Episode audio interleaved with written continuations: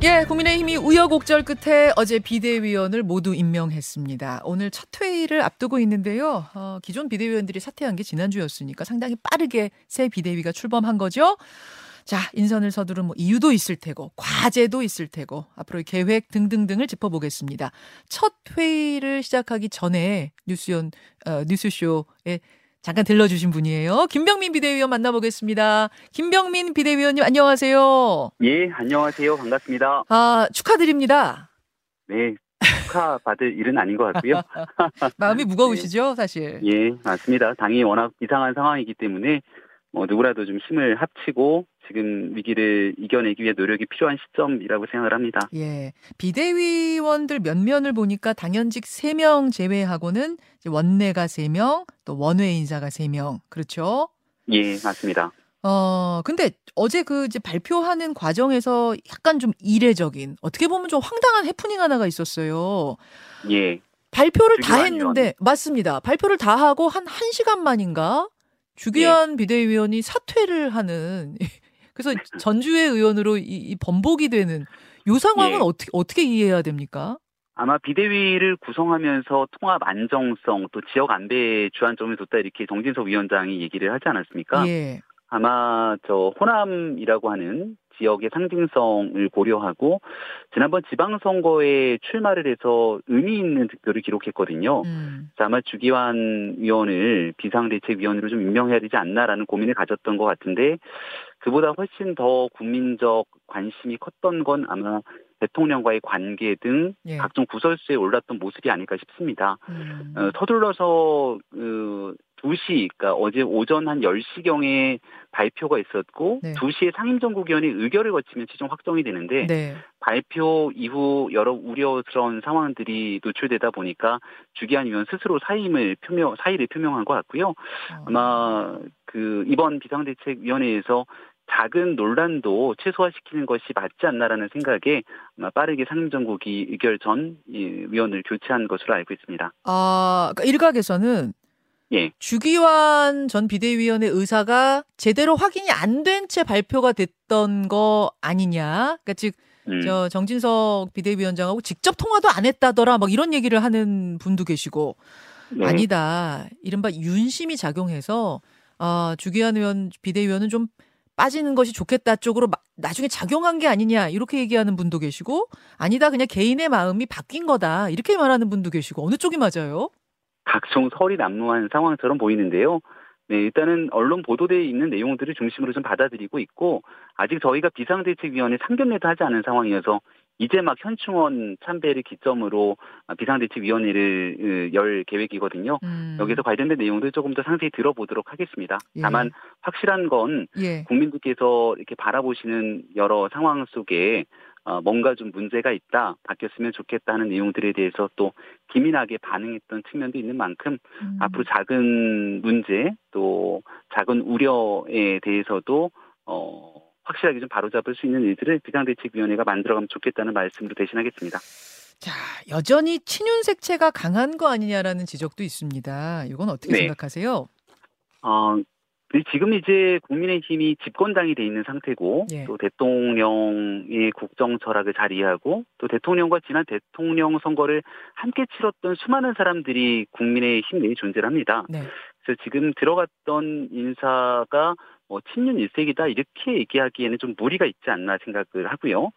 음. 어, 비상대책위원 중에 김상훈 의원 네. 그리고 김행위원, 예. 김종석 위원 윤석열 대통령과 사적인 인연이 있는 사람들이 전혀 아니다 이렇게 생각이 되거든요. 어. 네 그리고 뭐 전주의 의원 같은 경우 이제 친윤이라고 하는 또 어, 단어들이 예. 요즘 많이 나오고 있는 것 같은데 예. 지난 대통령 선거를 다시 기억해 보면 경선이 다 끝나고 이제 본선으로 진출하게 됐을 때 네. 그때 당의 대변인으로 합류했던 인사기도 합니다. 음. 그러니까 오랫동안 대통령과 인연을 맺고 어, 있었던 그런 사람들이 비대위에 어, 대거 포진됐다 이렇게 볼 수 없기 때문에 음. 당을 안정적으로 운영하고 또 현재 있는 대통령실과 국정철학을 같이 고민하고 고민할 수 있는 그런 사람들로 또 비상대책위원회가 구성됐다고 봐주시는 게 어떨까 합니다. 말하자면 김종혁 혁신이 대변인 같은 분, 뭐 이런 분들이 사실 최재형 저 의원 캠프에 대선 때는 있었던 분이잖아요. 예, 맞습니다. 뭐 이런, 이런 분들 봐라.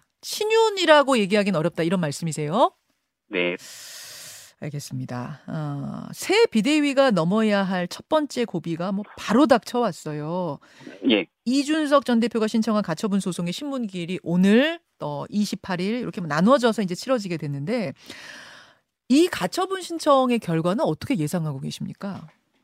오늘 있게 되는 이제 가처분 신청 신문과 또 28일로 연기되어 있는 내용들이 좀 다르지 않습니까? 네.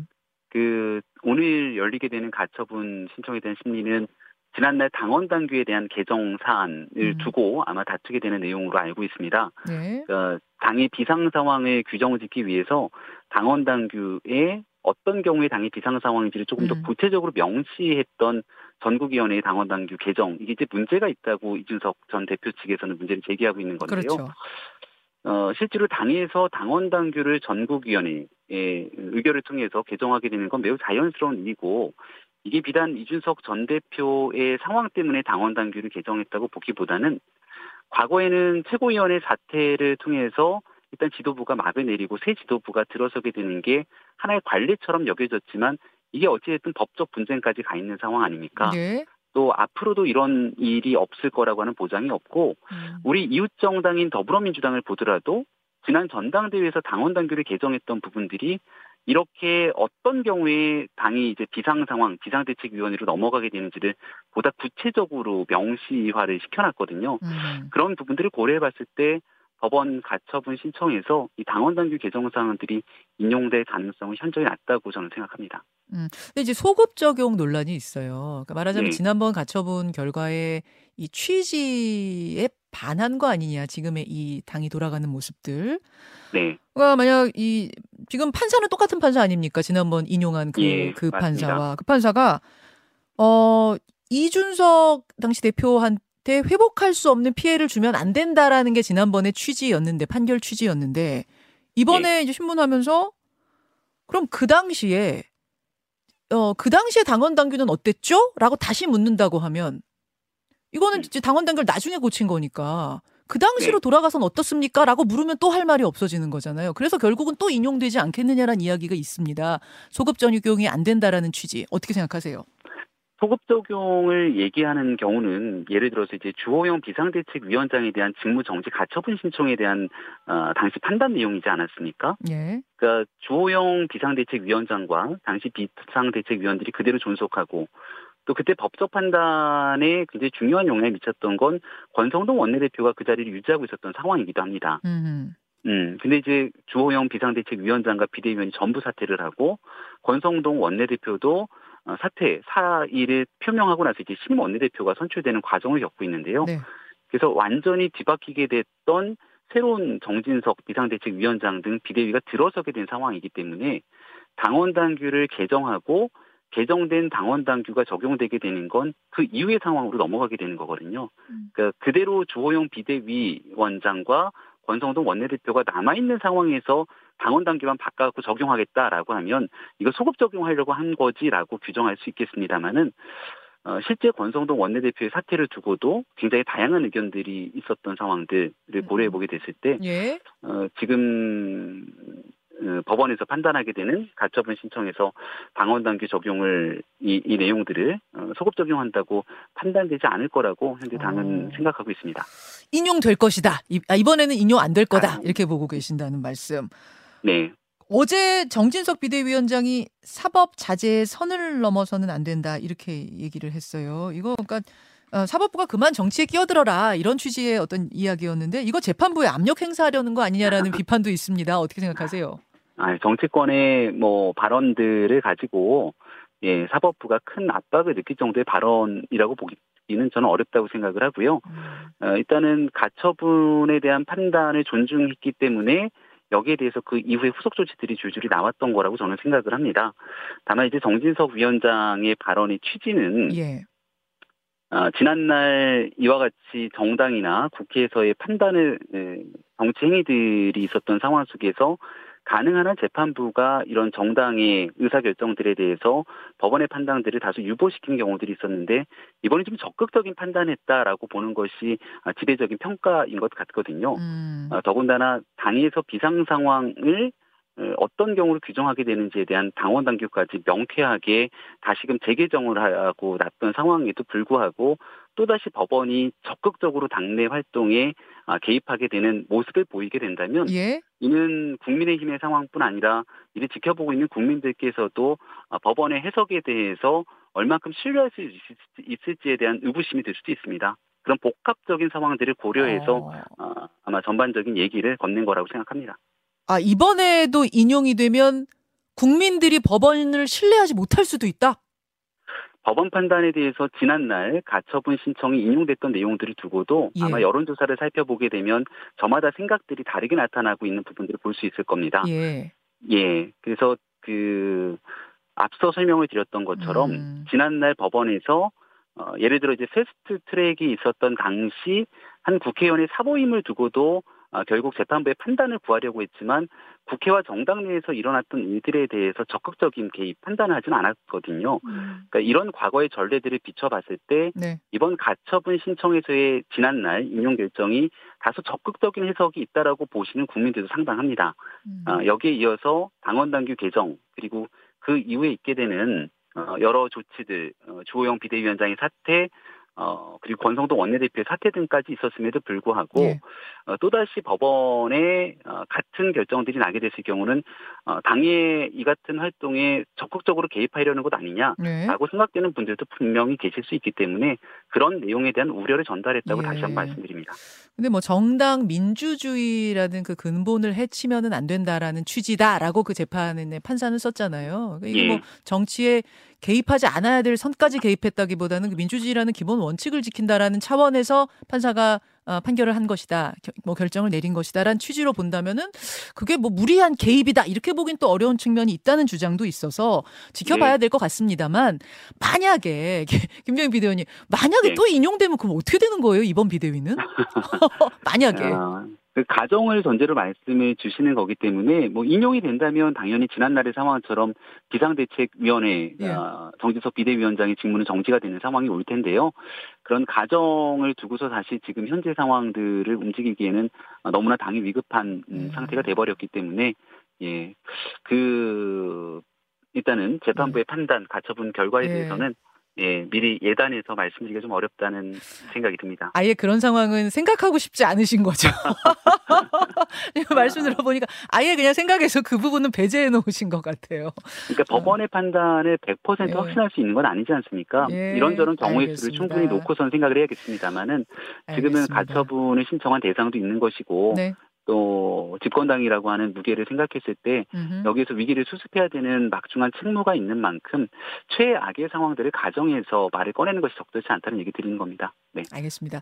그 이준석 전 대표가 어제 어, 방송 인터뷰를 했더라고요. 근데 예. 어떤 이야기를 했냐면 앞에 1열 비대위원 쓰러지니까 또 2열 비대위원 비대위원 가는 거다. 그리고 나서 뒤로 왜 못 빠지느냐 하면 물러나면 기관총으로 뒤에서 누가 쏘려고 하고 있기 때문이다 이런 얘기를 했습니다. 네. 기관총 들고 있는 누군가가 뒤에 있다. 어, 음. 이 거 어떻게 들으셨어요? 이준석 전 대표의 말과 글에 실시간으로 또 반응을 하거나 거기에 음. 또 이야기를 꺼내게 되면 지금 당이 안정을 찾아가고 위기 상황을 극복해야 되는 과정이 별로 도움이 되지는 않는다고 생각을 합니다. 어. 어, 이준석 전 대표가 어, 다소 좀 극단적인 언어를 쓰면서 당에 대한 비판을 해왔던 것이 어제 오늘 일은 아니기 때문에 거기에 대해서 특별히 코멘트를 달고 싶지는 않습니다. 네. 음, 코멘트를 달고 싶지 않다. 예, 뭐, 곧 존중합니다. 현안에 네. 대한 얘기를 좀 해보죠. 사실 이제 비대위가 꾸려지면 당의 최고 지도부가 되는 건데, 아, 김건희 특검법이 이미 뭐 전체 명의로, 민주당 의원 전체 명의로 발의가 돼 있는 상태고, 이런 상황 속에서 김건희 여사는 어, 해외 순방을 가는데요. 이것도 네. 정무적으로 같이 가는 게 맞지 않다라는 어제 그런 뭐 좀 비판들도 있었던 걸로 합니다. 어떻게 생각하세요? 고민정 최고위원이 그 같은 비판을 한 것으로 알고 있고요. 예. 예. 다만 이제 대통령 배우자의 역할에 대해서 어 근본적인 사항들이 전부 다 어 깡그리 무시하게 되는 발언들은 민주당 내에서도 도움이 되지 않을 거다라는 비판들도 있다고 생각을 합니다. 음. 어, 엘리자베스 여왕에 대한 장례식에 같이 참석을 할 수 있는 부분이라고 저는 생각을 하고요. 장례식. 네, 그리고 예. 이 유엔 총회 기조 연설을 비롯해서 예. 어, 실제 해외 순방에서 할 수 있는 또 배우자가 같이 동반해서 해야 되는 역할들이 있을 겁니다. 아마 이제 국민들께서 걱정하고 우려하고 있는 여러 내용들이 무엇인지를 잘 알고 있기 때문에 예, 예. 그런 걱정과 우려가 없는 상황이 오도록. 보다 세심함을 기해야 되는 건 당연한 일이겠죠. 하지만 정쟁의 요소로서 대통령 배우자를 조금 과하게 끌어들이는 모습들을 보여지게 된다면, 어. 네, 과거에 있었던 김정숙 여사의 해외 순방마다 논란이 됐던 부분들, 그 당시 민주당이 어떤 예. 방식의 대응들이 있었는지를 또 국민들은 잘 알고 있지 않겠습니까? 어. 이런 내용들이 이번 이 유엔 총회 기조연설 이후 또 바이든 대통령과의 만남이라든지 실제 대한민국이 풀어야 될 굉장히 중요한 과제들이 산적해 있지 않습니까? 음. 예, 인플레이션 감축법에 네네. 따라서 한국 전기차가 어, 갖게 되는 이런 어려움들을 풀어내야 되는 현안 사업 들이 음. 오히려 뒤로 다 뒤처질 수 있는 상황이 오는 아, 만큼 음, 중요한 이슈가 아무리, 붙인다. 음. 예, 아무리 야당이라도 국익을 중심으로 해외 순방 가는 길에 있어서 음. 함께 뭔가 헤쳐나가야 되는 일들에 대한 중요 순서들을 고민을 좀 했으면 좋겠다는 말씀을 다시 드립니다. 나토 순방 때 논란 떠올리면은 이번에도 안 가는 게 좋겠다라는 게 고민정 의원 이야기였습니다만 오히려 그거 역풍 불 수 있다 뭐 이렇게 해석하면 되나요? 김 의원님 말씀? 그렇게 생각되는 국민들도 어, 상당히 있는 것 같고요. 음. 비판에 대해서 정당하고 합리적인 문제 제기는 언제든지 야당이 해야 되는 일입니다만은 예. 어, 무조건적으로 이걸 프레임에 가두려고 하는 시도는 온당하지 못하다 생각합니다. 여기까지 오늘 말씀 듣겠습니다. 김병민 비디오님 네. 고맙습니다. 네, 고맙습니다. 김현정의 뉴스쇼는 시청자 여러분의 참여를 기다립니다. 구독과 좋아요, 댓글 잊지 않으셨죠? 알림 설정을 해두시면 평일 아침 7시 20분 실시간 라이브도 참여하실 수 있습니다.